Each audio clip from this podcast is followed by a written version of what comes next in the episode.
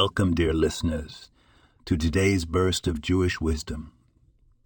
Today we delve into the heartwarming practice of candle lighting, an integral part of welcoming the Shabbat Queen into our homes. The glow of Shabbat candles ushers in peace and sanctity, casting a divine light that transforms our homes into havens of tranquility. But there's more to these flickering flames than meets the eye. Our sages teach us that lighting Shabbat candles is also a moment of profound spiritual opportunity.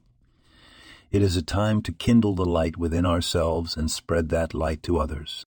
The act of lighting is akin to igniting the soul, a reminder to live with purpose and to illuminate the world with acts of goodness and kindness.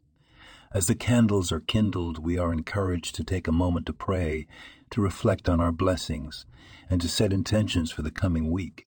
In this simple gesture of lighting candles, we find a deep connection to our heritage, our family, and the Creator.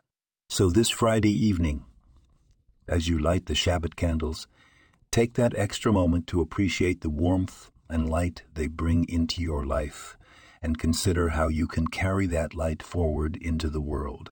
Until next time, may your days be filled with learning and your hearts with understanding. This podcast was produced and sponsored by Daniel Aronoff